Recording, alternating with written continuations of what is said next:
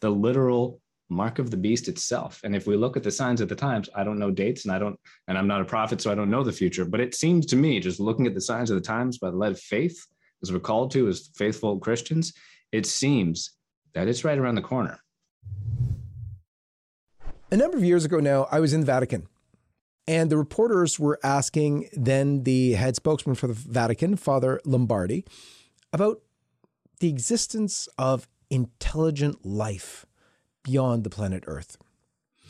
And, well, he took it very seriously.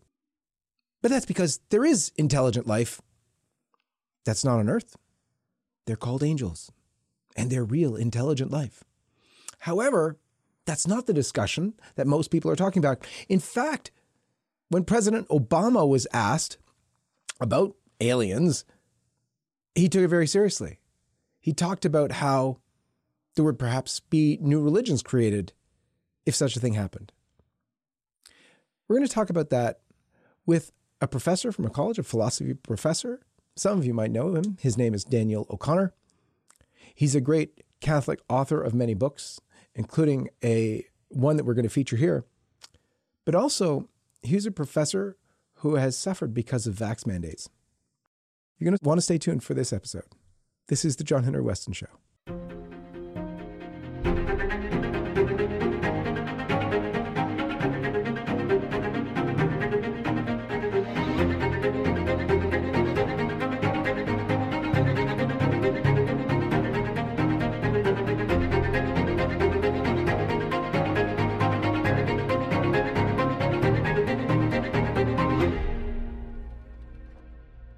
Hey everyone, this is John Henry Weston from LifeSite News.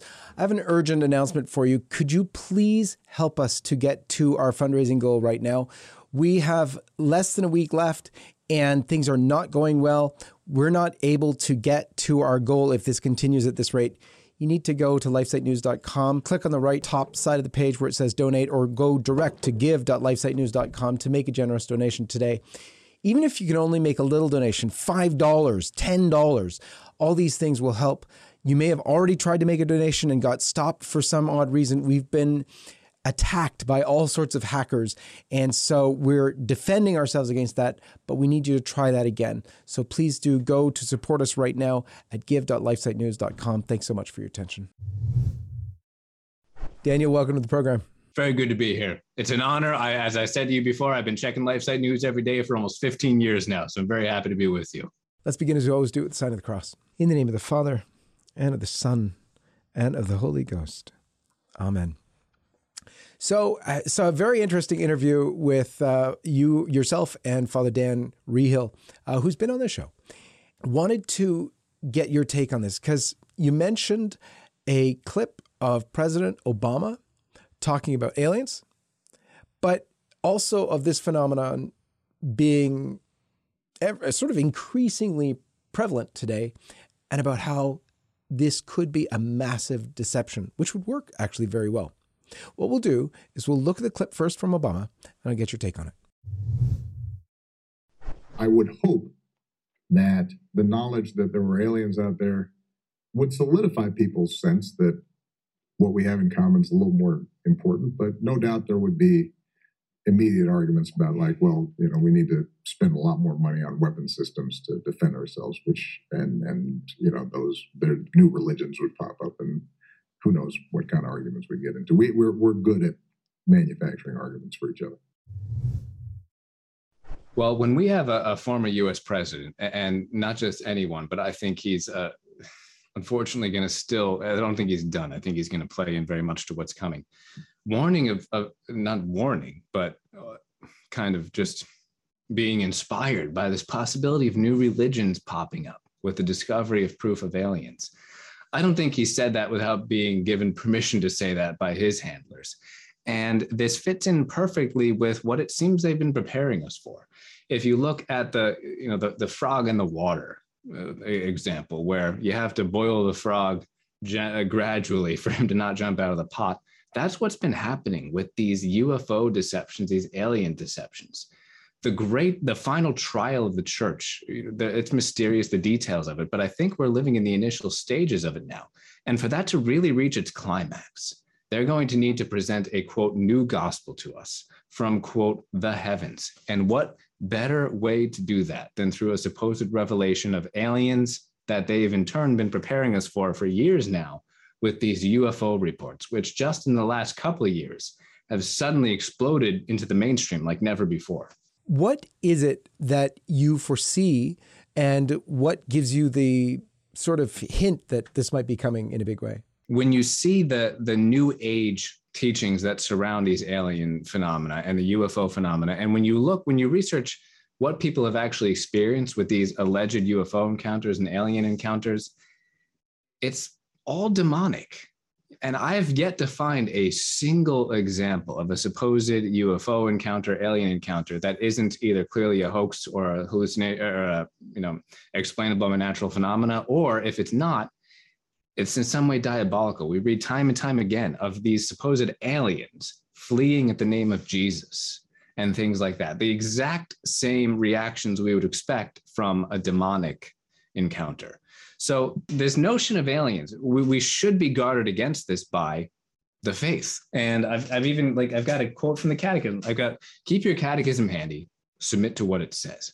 That's going to be one of the clearest ways, uh, the easiest ways of averting what's coming in the times ahead. And the catechism says very clearly, I'm looking now at paragraph 356, And it says right there of all visible creatures, only man is able to know and love his creator. In other words, human beings are the only incarnate creatures that exist that are capable of knowing and loving God. In other words, are capable have this faculty of reason, this free, rational will. So we can rule out right from the onset from our faith. And there's so many other ways. I'm not building it all on just that verse in the catechism. That's our starting point. But we should know, as faithful Christians and as faithful Catholics, that human beings are the only incarnate, intelligent life that exists in the universe. This is really fascinating because that conversation that I experienced in the Vatican with Father Lombardi at the time, that never figured into the discussion at all. It seemed like he was totally leaving open the possibility of literally finding physical beings on other planets with intelligence. Uh, the Pope actually recently remarked on this, saying that if there were, um, you know, aliens or whatever, he would baptize them. But there's even problem with that, isn't there? And the, the Pope is saying he's he'd baptize, I think Martians was the quote he used, that he would baptize mm-hmm. Martians. Well, that's not our divine mandate from Christ. He he he and if you you can open up the magisterium, canon law, we are called to baptize human beings, which are indeed the only rational incarnate creatures. There's no, there's no other mandate.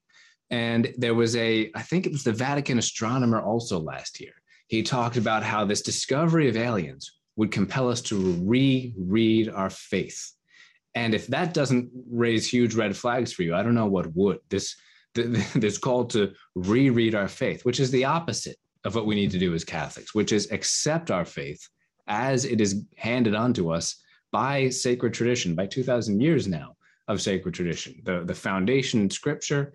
We will never need to reread it. We will keep growing, of course, in, in, in sanctity and, and knowledge, but we will never reread our faith. That is always a huge red flag, and it should warn us that something diabolical is going on. One of the things that's truly remarkable is that you'd expect the world especially the Antichrist world, those powers that seek to destroy truth, the ultimate truth, would want to foist some kind of deception like this. But coming or aided and abetted in it by the Vatican, that's truly disturbing. We've already seen that same scenario go on. The shutting down of the churches. It was heralded by the Vatican. It was sort of started with the Pope. Um, then we had the vax mandates.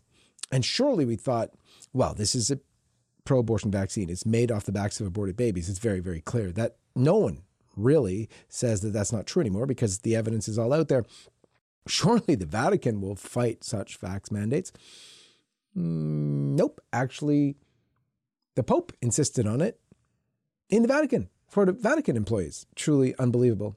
And we're seeing that happen right now as well with the alien thing. It's truly disturbing. It really is disturbing. And it's a sign of the times, the great apostasy that we're in. We can't even trust the men in, in pink hats or red hats in the Vatican or other hats. Maybe we'll get to that later.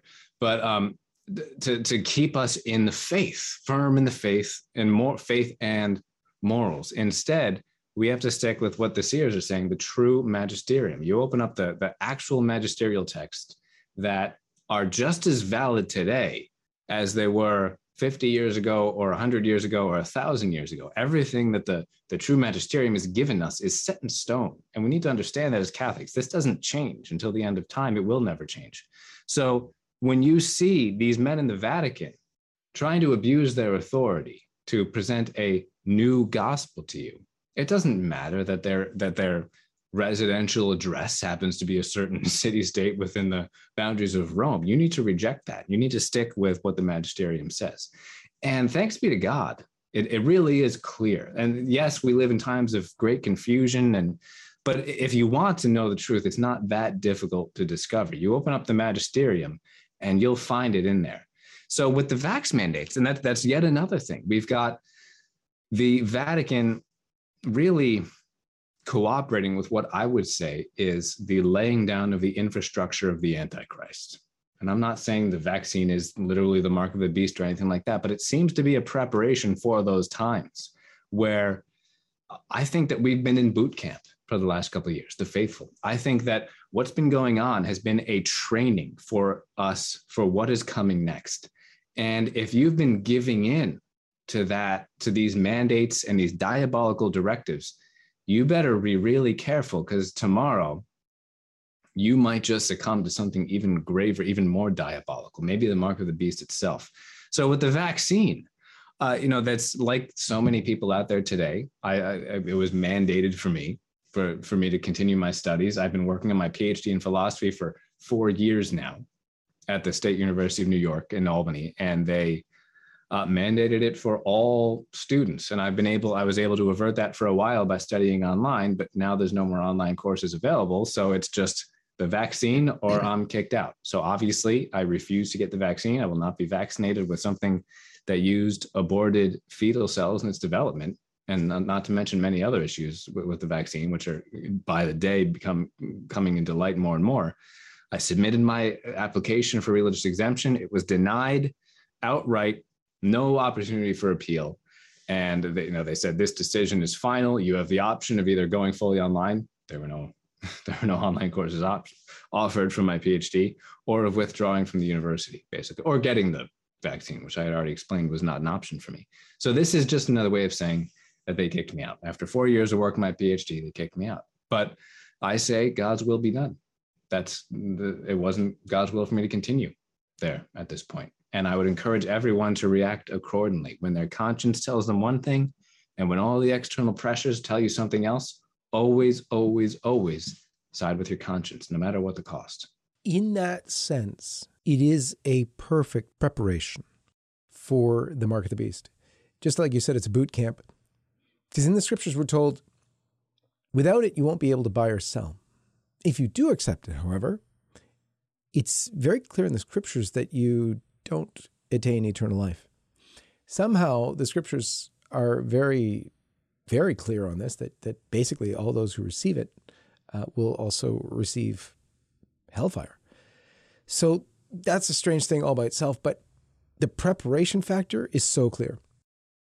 We were barred from stores uh, without uh, masking, and then came the vax mandates. You were going to be fired from your job your children are going to be withheld from school, you're withheld from travel. If you do manage to travel, you, unlike those who are vaxxed, have to quarantine for 14 days. It's, it's jail sentences.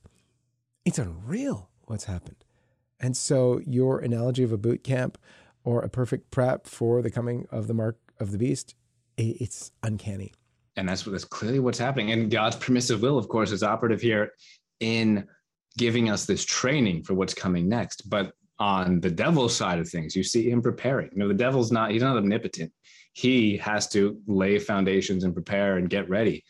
And I never would have imagined, and I've been keeping an eye on prophecy for a very long time now, but even I, I wouldn't have imagined how quickly they could have laid down this infrastructure for the Antichrist as COVID enabled. With the, the combine the vax mandates with the health passports and the upcoming central bank digital currencies, you have everything right there that they they only need to tweak that slightly to make it become, along with maybe a chip in the right hand or forehead, the literal mark of the beast itself. And if we look at the signs of the times, I don't know dates and I don't, and I'm not a prophet, so I don't know the future, but it seems to me, just looking at the signs of the times by the light of faith, as we're called to as faithful Christians, it seems that it's right around the corner.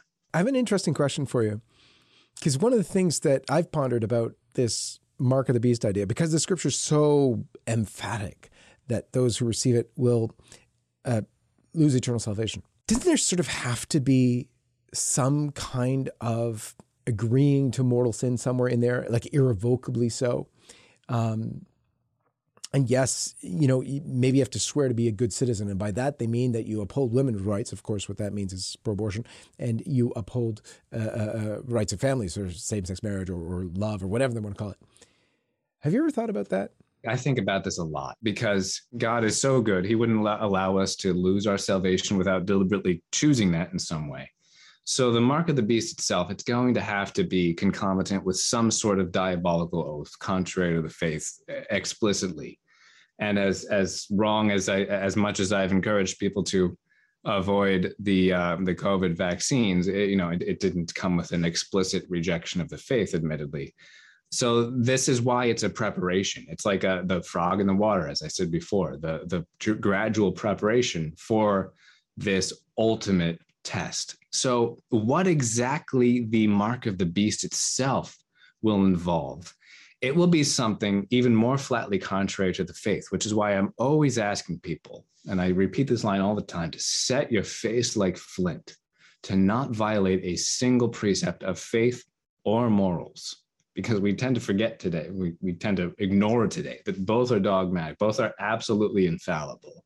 The teachings of the magisterium on faith and morals. We can never reject a single tenet of either, even if it costs us our, our lives. And it's more than worth it. If you have to sacrifice your very life to avoid making some sort of a, giving some sort of a proverbial pinch of incense before the, the pagan idols, the, the emperors we know from the early Roman times, that's that's that's immediate entry into heaven if you get to die as a martyr. That, that's the, one of the greatest gifts you could you could possibly have. So be excited for that possibility, but don't even dialogue and that's you know the, coming back to the alien issue that's why if we even start dialoguing with what we should know from the onset is not an option is ruled out.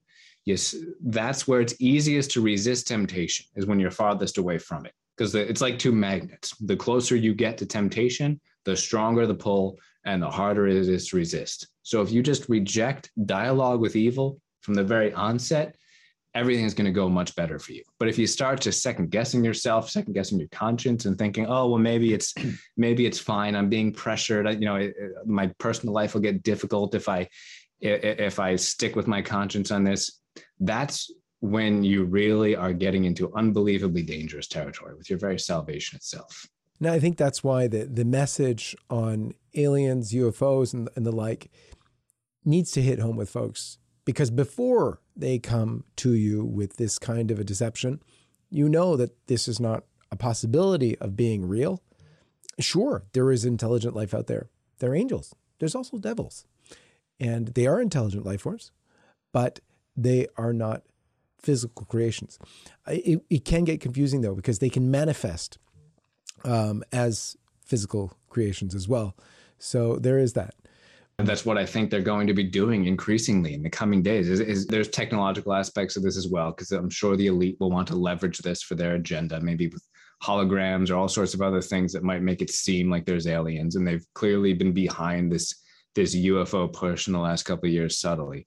But even when the demons themselves start manifesting, there are various ways that we the same spiritual warfare tactics we've always used as faithful use them here but the but before you even use those you must know to not dialogue. And that's why i it's unpopular i suppose but that's why i insist upon this so much where, that there are no aliens. Because if you even start that dialogue you're starting to get sucked in. So don't dialogue with these supposed aliens when they're presented by the elite by the mainstream media.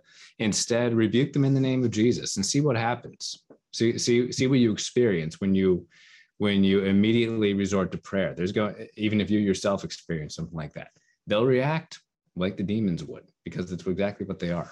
Daniel, I wanted to talk to you as well about the first time I actually saw you. Um, it was a video you did about your book. I want you to tell us about your book, but I just want to describe the video first because I, I found it fascinating. I've obviously studied um, Luisa Piccarreta, uh, and I'll let you explain who she is, for a long, long time. You've distilled her teachings, but you sort of offered them all in a very short video, being very respectful of people's time, and encouraged them to capture the nutshell. Not so much even read your book, but capture the nutshell and practice it because for you that's much more important. It was a beautiful example of uh, charity in action uh, from an academic. You know, I, I, just had a friend of mine who just released his uh, first book, and uh, not first book, excuse me, second book, but it, it was an academic book.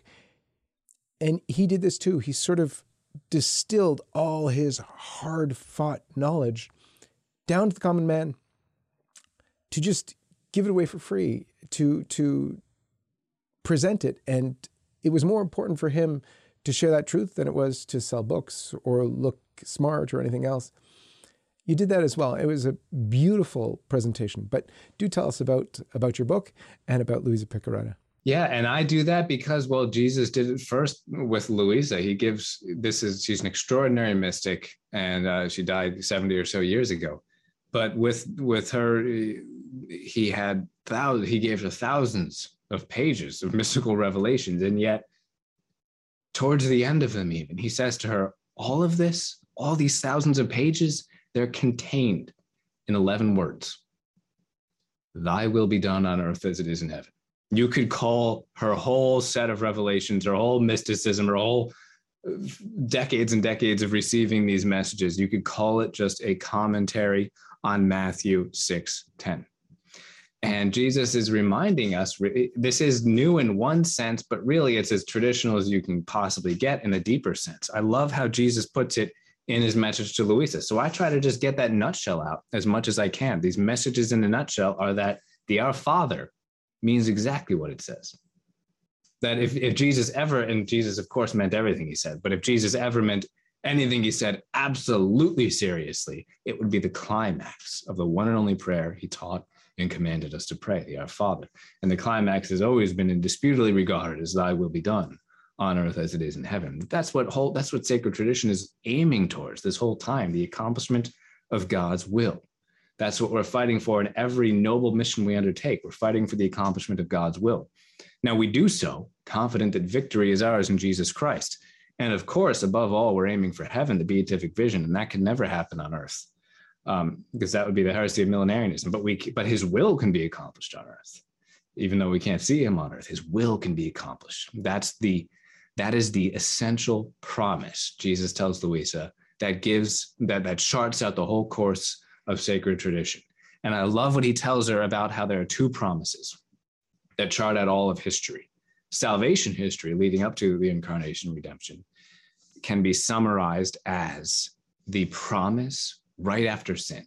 I, have got a quote from it somewhere here. I don't know if I could find it quickly enough, but Jesus says that right after sinning, he delayed not, not even one moment. And he said to the serpent that the that a woman would come who would crush your head. And that he says those words burned the, the infernal serpent, the devil, more than hell itself.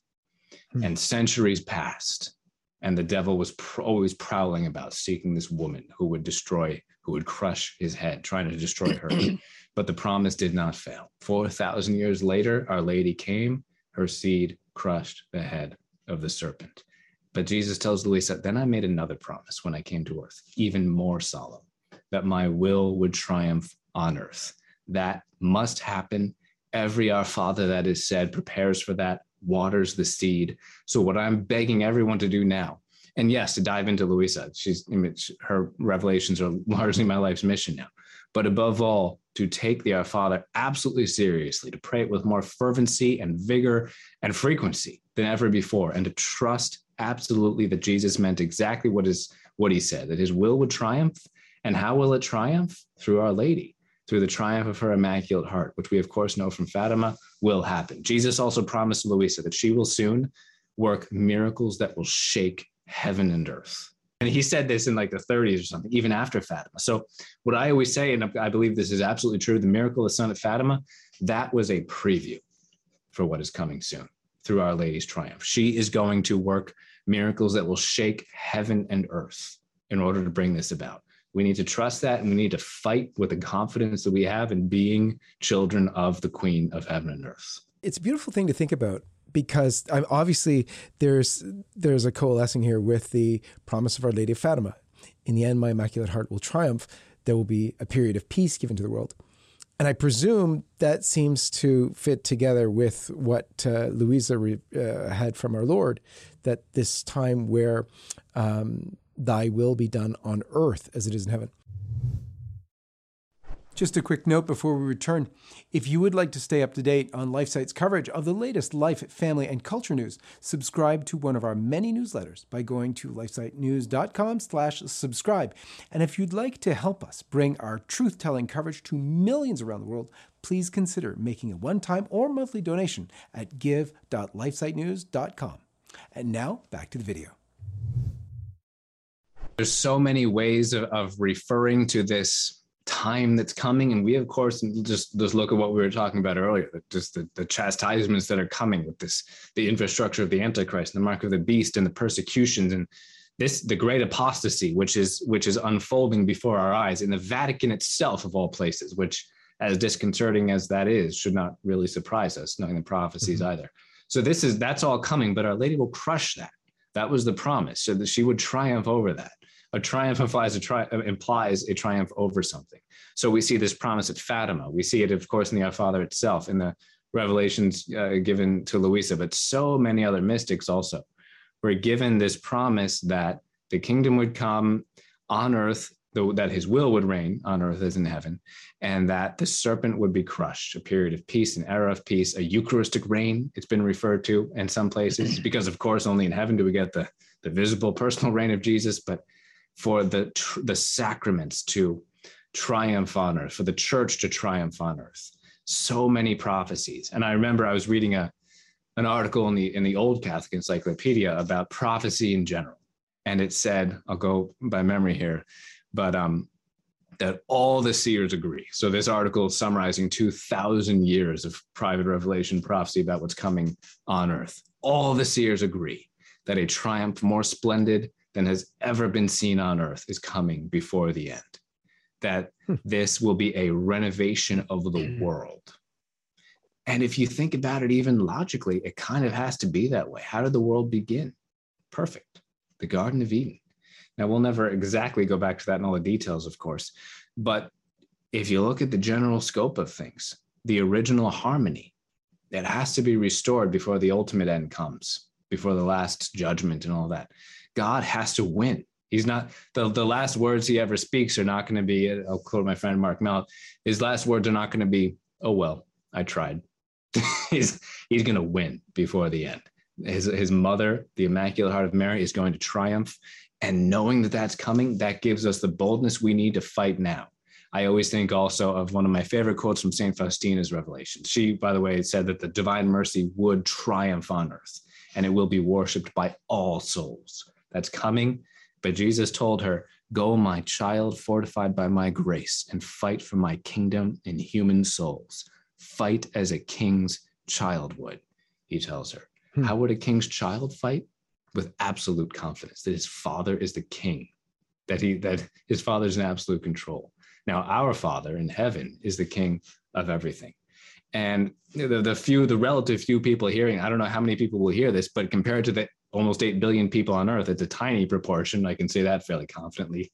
You're part of this tiny faithful remnant that's called to proclaim this kingdom.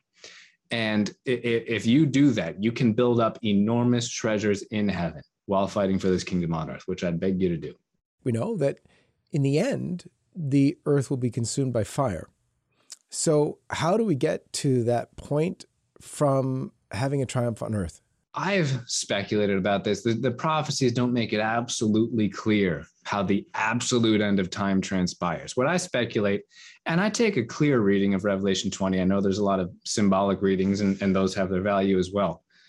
But when you look at Revelation, I think it's chapter 20, I hope I'm remembering correctly, you see this. You first of all, you see uh, earlier in Revelation the mark of the beast, the Antichrist, the false prophet, this drawn out persecution and apostasy, which I think we're in the beginnings of right now. But then you see this symbolic thousand years of the reign of saints, this reign of peace. But then at the end of that, it says that Satan is briefly released from his prison. So, what I see, this triumph of the Immaculate Heart of Mary, this reign of the divine will on earth, I see it as a time on earth. We don't know how long, because we, of course, Jesus said we know not the day or the hour of his final coming in the flesh. So, we don't know how long this triumph of the Immaculate Heart will be. But at the very end, I would speculate that there's a very brief unleashing of Satan, as Revelation 20 says, from his, his prison, hell, to just kind of consume it all. And my theory on that is Jesus doesn't want to be God. Jesus, of course, doesn't want to be the immediate instrument of the dissolution of all things in fire. It would almost be unbecoming, wouldn't it, of a reign of his will on earth. And suddenly he just comes and wipes it out. He's going to, with his permissive will, and one final act of his permissive will, allow Satan to burst forth through Gog and Magog, as Revelation says, briefly. And maybe this will be that final apocalyptic battle between the encampment of the saints and the devil. But I think it will be very brief. There's nothing in the book of Revelation that implies that there's this drawn out great apostasy and falling away in Mark of the Beast leading up to it, as we see today.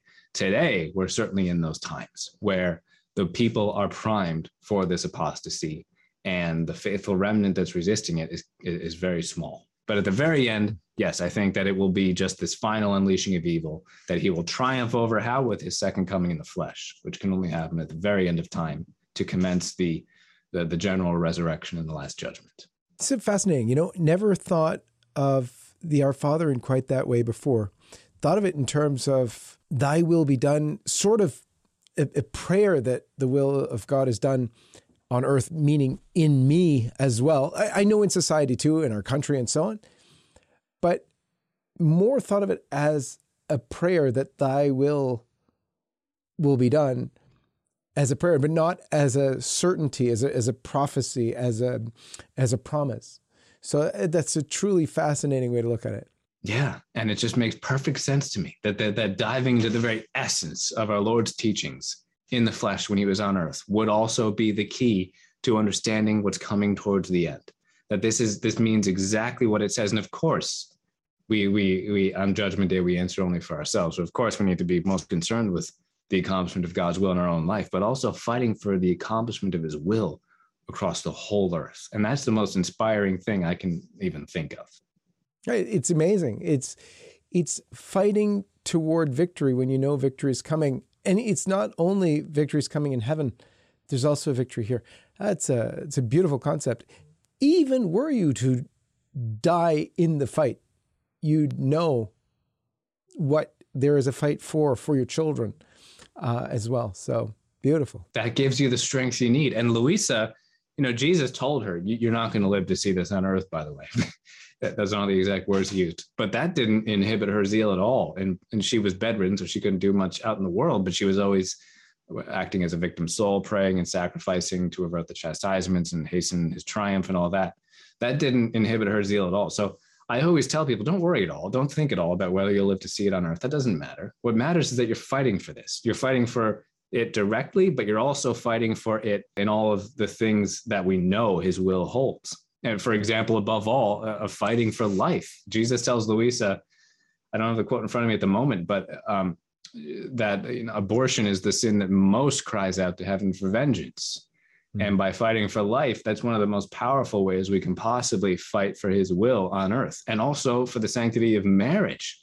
There are a ton of examples from the earlier parts of the diary. I think this is the beginning of the 1900s, where Jesus is asking Luisa to pray and suffer and sacrifice against this effort to legalize divorce. And I did a hmm. bunch of research in the background of this. This was at the Hague Convention on International Law when they first tried to legalize divorce. Jesus told her, This will fail. This effort to legalize divorce will fail because of your sacrifices. But after you die, no promises. And she died in hmm. 1947, and it did get legalized not long after that. But he said that's the old that was the ultimate affront to his church. He said divorce. So by hmm. fighting for life and family and marriage, we are really fighting for some of the most important goods that will flourish during the reign of his will. Beautiful. Well, Daniel, thank you so much. Where can people learn more about you? Where can they get your book and uh, be in touch? Oh, thank you. Yes. So the, my book, I, I would recommend. I've got a few, but I'd recommend "Thy Will Be Done." That's my most recent one, and that's what kind of puts it in the nutshell the best. You can Google Daniel O'Connor blog "Thy Will Be Done," or you can go directly to dsdoconnor.com where you can find links to my books and everything else. Daniel, thank you uh, for all of what you're doing and for being with us on the show. Thank you for all, all that you're doing as well. God bless you. Thank you for having me. Thank you, and God bless all of you. We'll see you next time. Hi, everyone. This is John Henry Weston. We hope you enjoyed this video. And to see more like this, be sure to hit the subscribe button below to get all the latest content from LifeSite News. So check out our links in the description to read more, sign up for our newsletter, and connect with us on social media so that you can stay up to date with all of the latest life, family, and culture news. Thanks for watching, and may God bless you.